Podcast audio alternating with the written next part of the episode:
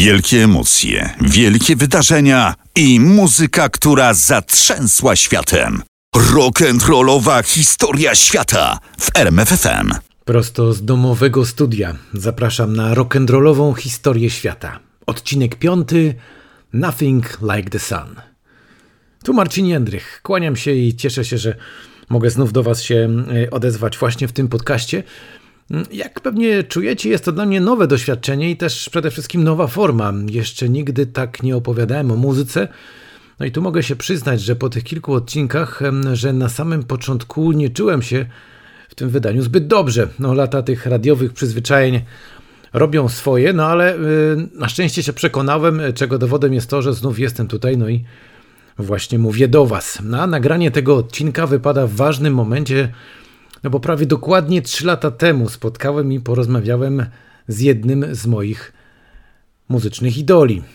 Może odkryliście już po tytule tego odcinka, że dziś bohaterem będzie Sting. No bo Nothing Like the Sun to jest tytuł jego drugiego solowego albumu. Ale zanim zacznę mówić o muzyce, to muszę wcześniej powiedzieć o tym spotkaniu, no bo 12 października 2017 roku Sting zagrał koncert w Krakowie, a ja przed jego występem miałem przyjemność się z nim spotkać i porozmawiać. No i wiele oczywiście wspomnień zostało mi w pamięci, ale jedno z nich jest wyjątkowe. To jest uścisk dłoni Stinga, uścisk dłoni basisty i przy okazji dobrze zbudowanego i będącego w świetnej kondycji faceta. To jest takie niesamowite uczucie, kiedy podaje ci gość rękę i ty czujesz, że to jest taka konkretna dłoń, to się czuje w rękach, że to jest prawdziwy rock'n'rollowiec. Choć tytuł dzisiejszego odcinka, no tak jak wspomniałem, jest Nothing Like the Sun, ale znajdzie się w nim też parę akcentów z pierwszego solowego albumu Stinga, krążka The Dream of the Blue Turtles, wydanego w 1985 roku. Zresztą na początku, jak przygotowywałem ten podcast, to miałem taki plan, żeby go nazwać właśnie tytułem tej pierwszej solowej płyty, ale potem zmieniłem zdanie, bo Nothing Like the Sun bardziej mi się podoba. No i tu wracam do tych muzycznych e, początków moich, czyli zdobywania e, muzyki na płytach, e, bo wtedy jeszcze w 85 roku nie miałem odtwarzacza kompaktowego, tylko gramofon. Na pewno nie adapter, gramofon. Podkreślam to i proszę tego błędu nie robić, mówiąc, że ktoś miał adapter, bo to jest bardzo kiepsko brzmiące zdanie. Chodziłem co niedzielę na giełdę płytową w Krakowie do studenckiego klubu pod Przewiązką, no bo tam koncentrował się co tydzień ten muzyczny świat przez te trzy godziny od tej 10 do 13 właściwie tam się działo wszystko to, co najważniejsze. No i bardzo dobrze pamiętam to takie niedzielne przedpołudnie gdzieś w połowie września 85 roku, kiedy to właśnie na tej giełdzie dopadłem pierwszy solowy album Stinga. Była to tak zwana pieczątka, czyli płyta fabrycznie zafoliowana, nigdy nie grana oczywiście analogowa. No i zapłaciłem za nią wtedy 5,5 tysiąca złotych, co w 85 roku było kwotą porównywalną z kiepską pensją w zakładzie pracy. Tak przynajmniej to wyglądało z mm, opinii mojego ojca i tego, jak się dowiedział, ile zapłaciłem za ten krążek. No ale nie mogłem się oprzeć, podsycona przez ostatni w karierze album The Police Synchronicity. Ciekawość podpowiadała mi, że to wydawnictwo po prostu muszę mieć w domowym archiwum. No, zapłaci, zapłaciłem, spakowałem do siatki i pojechałem do domu, żeby posłuchać, co Sting ma do zaproponowania na swojej debiutanckiej płycie. No już samo rozpakowanie takiej pieczątki to jest y, przygoda, to już jest wydarzenie, bo y, myśląc o tym, że ta płyta kiedyś albo będzie stała na półce, albo na przykład będzie y, służyła na wymianę albo do sprzedania, no to trzeba było te folie tak rozciąć, żeby praktycznie pozostała nienaruszona, bo wtedy zawsze taka płyta lepiej wygląda, jak jest e, w takiej folii. Zresztą zanim e, ta płyta trafiła na talerz mojego gramofonu, to miałem już w uszach brzmienie pierwszego singla z tej płyty, nagrania If You Love Somebody, Set Them Free. Można się było od razu z niego dowiedzieć, że pan Gordon Sumner, czyli pan Sting, oddzielił od siebie dość grubą kreską to, co robił z kolegami policjantami, do tego, co stworzył właśnie na tym nowym albumie. I czy to był dobry pomysł? Ja jestem przekonany, że to była właściwa decyzja i kompozycje zawarte właśnie na tym krążku The Dream of the Blue Turtles wzbogaciły muzyczne dokonania XX wieku. No i może to dla mnie trochę szkoda, że ten krążek zawiera tylko 10 kawałków, ale z drugiej strony taką porcję muzyki jest w stanie przyjąć i posłuchać każdy, nawet ten, kto za Stingiem po prostu nie przepada, zwłaszcza za tym jego e, lekko jazzującym obliczem, o którym dziś jeszcze będę mówił. No i po przesłuchaniu wspomnianego singla otwierającego tę płytę, bo tak się ta płyta zaczyna, trafiamy na kawałek zatytułowany Love is the Seventh Wave. Taki rozkołysany, regałowy numer, który na samym końcu zawiera taki mikroskopijny prezent dla fanów The Police, bo tam jest sprytnie wpleciony najbardziej charakterystyczny fragment z wielkiego przeboju grupy The Police Every Breath You Take. Tak to sobie Sting fajnie wymyślił, żeby gdzieś tam pokazać, że to on cały czas jeszcze ma w pamięci i w głowie te dźwięki, które sprawiły, że e, stał się popularny i przede wszystkim tak dużo w muzyce osiągnął.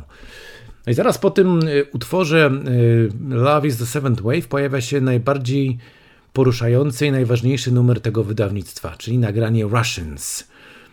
To jest bardzo mądry tekst tego utworu, no i słuchając go dziś trzeba sobie przypomnieć, jak wyglądała sytuacja polityczna na świecie w 1985 roku. Dwa ścierające się ze sobą mocarstwa, czyli USA i Związek Radziecki, walczące ze sobą zarówno na słowa, jak i również militarnie. Politycy przerzucający się różnymi deklaracjami, atakujący się nawzajem, a gdzieś tam w tle po prostu ludzie, narody, mieszkańcy zarówno wtedy jeszcze Związku Radzieckiego, jak i Ameryki.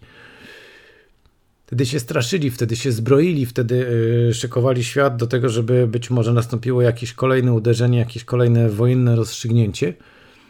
A Sting po prostu o tym napisał utwór.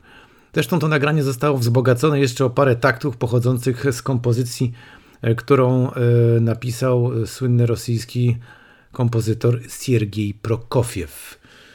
No jak to brzmi ten utwór Russians? Co to jest za melodia? Może warto sobie fragmencik przypomnieć.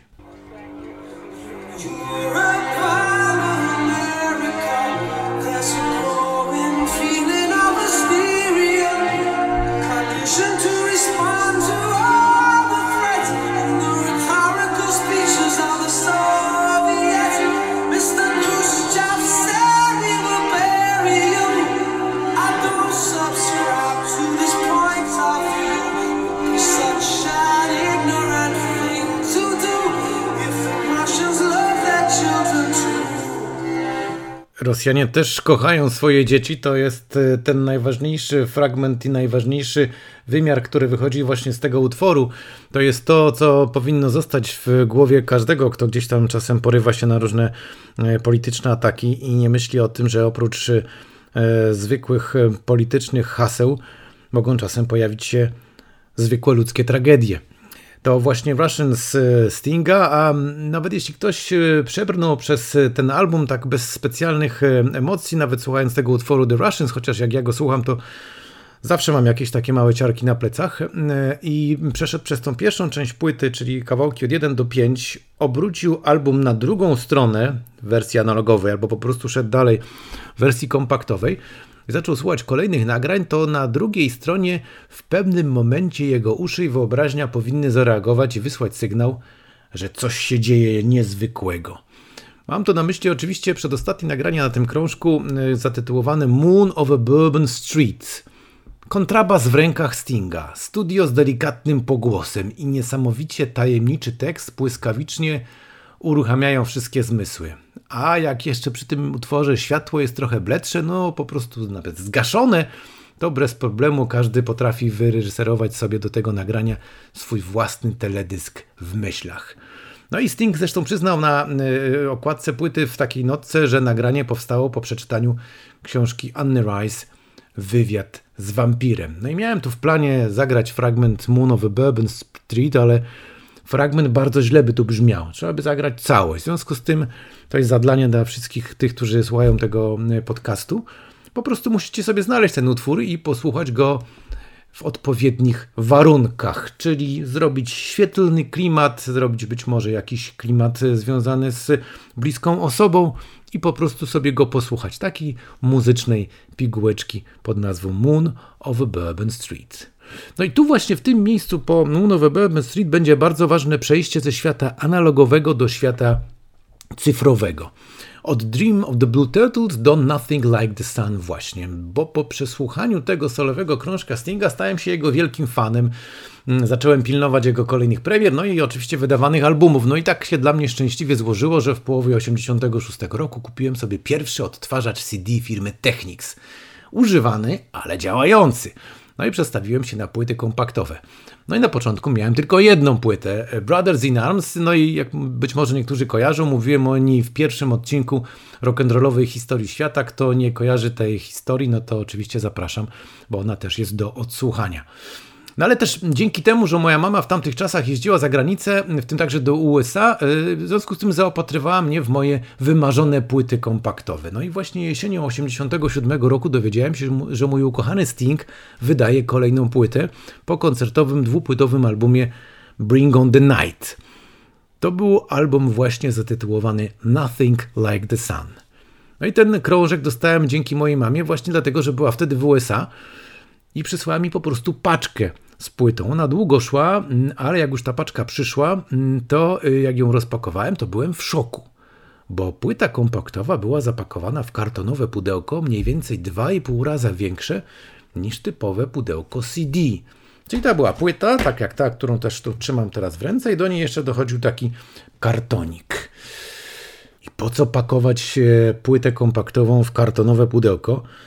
Pewnie dziś e, niektórzy sobie zadają takie pytanie. Otóż e, to był amerykański patent. Chodziło o to, żeby płyty CD były lepiej widoczne i by ktoś chciał je kupować. Bo wyobraźcie sobie sytuację. Ludzie przyzwyczajeni od kilku dziesięcioleci do kupowania płyt analogowych. Wielkie winyle stoją w, w koszach, w sklepach, widać je z daleka, fajnie się przegląda. Widać piękne kolorowe okładki, to wszystko robi wrażenie na kupujących. I nagle człowiek wchodzi do sklepu i widzi takie maluteńkie płytki kompaktowe, które gdzieś tam stoją z boku, więc właściwie ich nie, nie zwraca na nie uwagi, nie, nie traktuje ich tego jako coś poważnego, co miałby zamiar kupić. W związku z tym trzeba było jakoś ludzi trochę zachęcić i powiedzmy pomachać do nich taką y, płytową chorągiewką. Patrzcie, tutaj jest płyta, może to Was zainteresuje, zwłaszcza, że wtedy ta kartonowa okładka y, była też większa większa, więcej można było na niej pokazać. To była oczywiście pewna no, taka no, inna wersja normalnej okładki, która była na płycie kompaktowej, więc to też e, dodatkowo wzmagało, myślę, zainteresowanie. E, no oczywiście było to gigantyczne marnotrawstwo e, papieru. Dzisiaj w kontekście ochrony środowiska pewnie nikt nawet by się na to nie zdecydował, bo to byłby jeden wielki światowy protest, ale wtedy nikt nie myślał o jakiejś tam ekologii. Chodziło o to, żeby sprzedać płytę, żeby ją pokazać ludziom i takie kartonowe pudełka e, naprawdę robiły wrażenie. Zresztą sam e, właśnie dzięki tym importom z USA sporo miałem takich kartonów. I to był nawet momentami powód do dumy, żeby się takim kartoniku, e, taką płytę gdzieś tam taką płytą pochwalić, bo po prostu ona fajnie wyglądała. No, jak już się dostałem do tej płyty kompaktowej po otwarciu tego kartonu, to tam się dopiero zaczęło dziać. Prawie 55 minut muzyki. No właśnie wchodziła era płyt kompaktowych nie było już ograniczenia pojemności, tak jak wcześniej na winylu. E, zresztą na winylu ten album w ogóle był wydany jako podwójny, no bo przecież te 55 minut by się na dwóch stronach normalnego winyla nie zmieściło.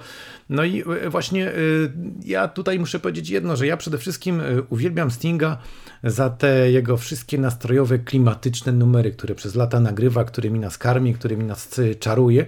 I na tej płycie, na tej płycie Nothing Like the Sun właśnie takie były, więc od razu po pierwszym przesłuchaniu już byłem bardzo, bardzo szczęśliwy. Niesamowity jest tam utwór zatytułowany They Dance Alone z przejmującym wsparciem dla Chile, kraju zrujnowanego przez e, reżim słynnego Pinocheta. I na tej płycie też jest utwór, który zapewne znacie i pewnie kiedyś mieliście okazję go usłyszeć. To Fragile Numer doskonały właściwie na każdą okazję. Mm, y, I co najważniejsze, chyba, że w tej y, tytułowej kruchości jest niesamowita siła i niesamowita moc.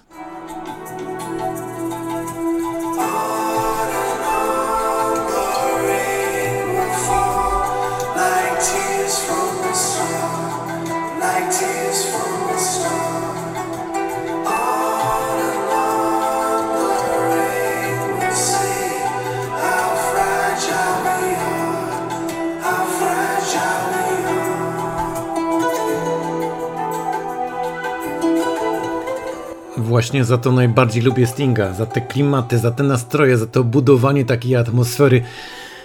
Czegoś, czego inni artyści e, nie nauczyli się chyba do dziś. On to w taki niesamowicie perfekcyjny sposób opanował. i potrafi nas e, za każdym razem, na każdej swojej płycie właśnie czymś takim wyjątkowym zaskoczyć i dać nam taki utwór chociażby jak to Fragile, które no, bez względu na okoliczności, na sytuację jaka jest, jak się gdzieś go tam złapie, to razu człowiek się inaczej czuje. No i to, co najważniejsze na tej płycie zatytułowanej Nothing Like the Sun, to jest tam jeszcze utwór, który jest taką muzyczną kontynuacją wspomnianego dzisiaj przeze mnie Moon over Bourbon Street, czyli nagranie System Moon, czyli znów Sting. Wchodzi do studia, bierze w rękę kontrabas, delikatnie pogłos, przygaszone światła, no i zaczyna swoją drugą, bardzo niesamowitą opowieść.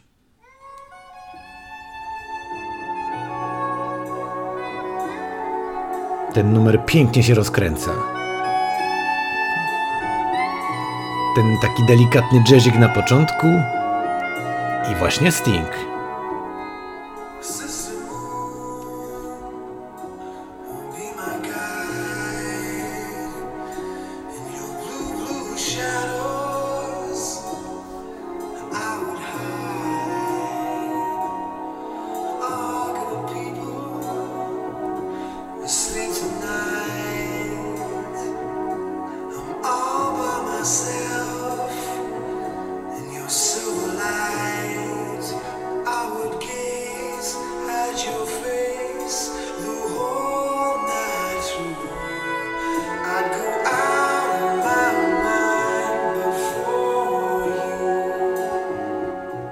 Też musicie upolować ten numer, też musicie go znaleźć i przekonać się, jak to e, niesamowicie brzmi. System Moon e, to był właśnie Sting z albumu zatytułowanego Nothing Like the Sun. I tak właśnie zbudował taką historię opartą na dwóch e, nagraniach, na kontrabasie, który przecież też jest jego ulubionym instrumentem, bo przecież on jest basistą. No i właśnie tak powstają numery, które w sytuacjach wyjątkowych zawsze doskonale e, brzmią.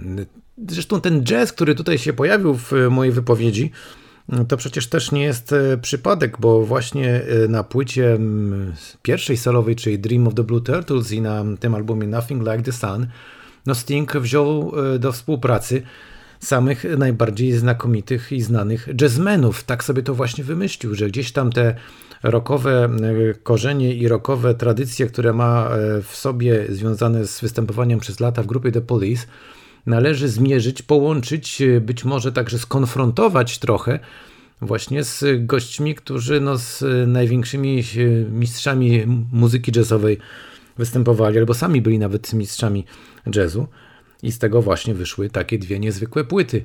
No bo przecież tutaj na pierwszej płycie występował słynny basista Daryl Jones, który potem po wielu latach dołączył do grupy The Rolling Stones i na co dzień jest ich e, powiedzmy, że nadwornym basistą e, po odejściu słynnego Billa Wymana. Jest tutaj Kenny Kirkland i saksofonista Brantford Marsalis, czyli nazwiska, które e, właściwie tworzą cały światowy jazz. To są prawdziwe ikony jazzu. No i dzięki nim przede wszystkim ta płyta przetrwała próbę czasu i nawet dzisiaj brzmienie jest bardzo świeże. Co więcej, wydaje mi się, że przede wszystkim tutaj też e, to, w jaki sposób Sting podszedł do tego jazzowego tematu. On nie jest taki nachalny. To nie jest tak, że ta płyta nagle jest taka, że tylko wierni, wierni fani jazzu są w stanie tutaj odnaleźć dla siebie miłe dla ucha dźwięki.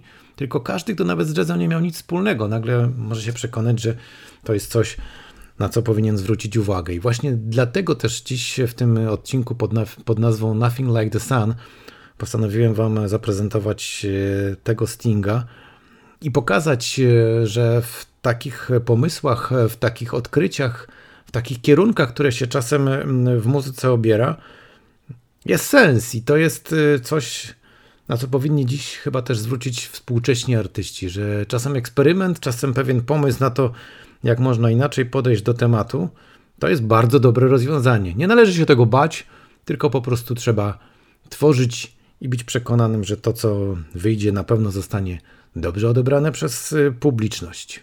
I to tyle na dziś. Miło mi było znów spotkać się z Wami w y, odcinku zatytułowanym Nothing Like the Sun w rock'n'rollowej historii świata.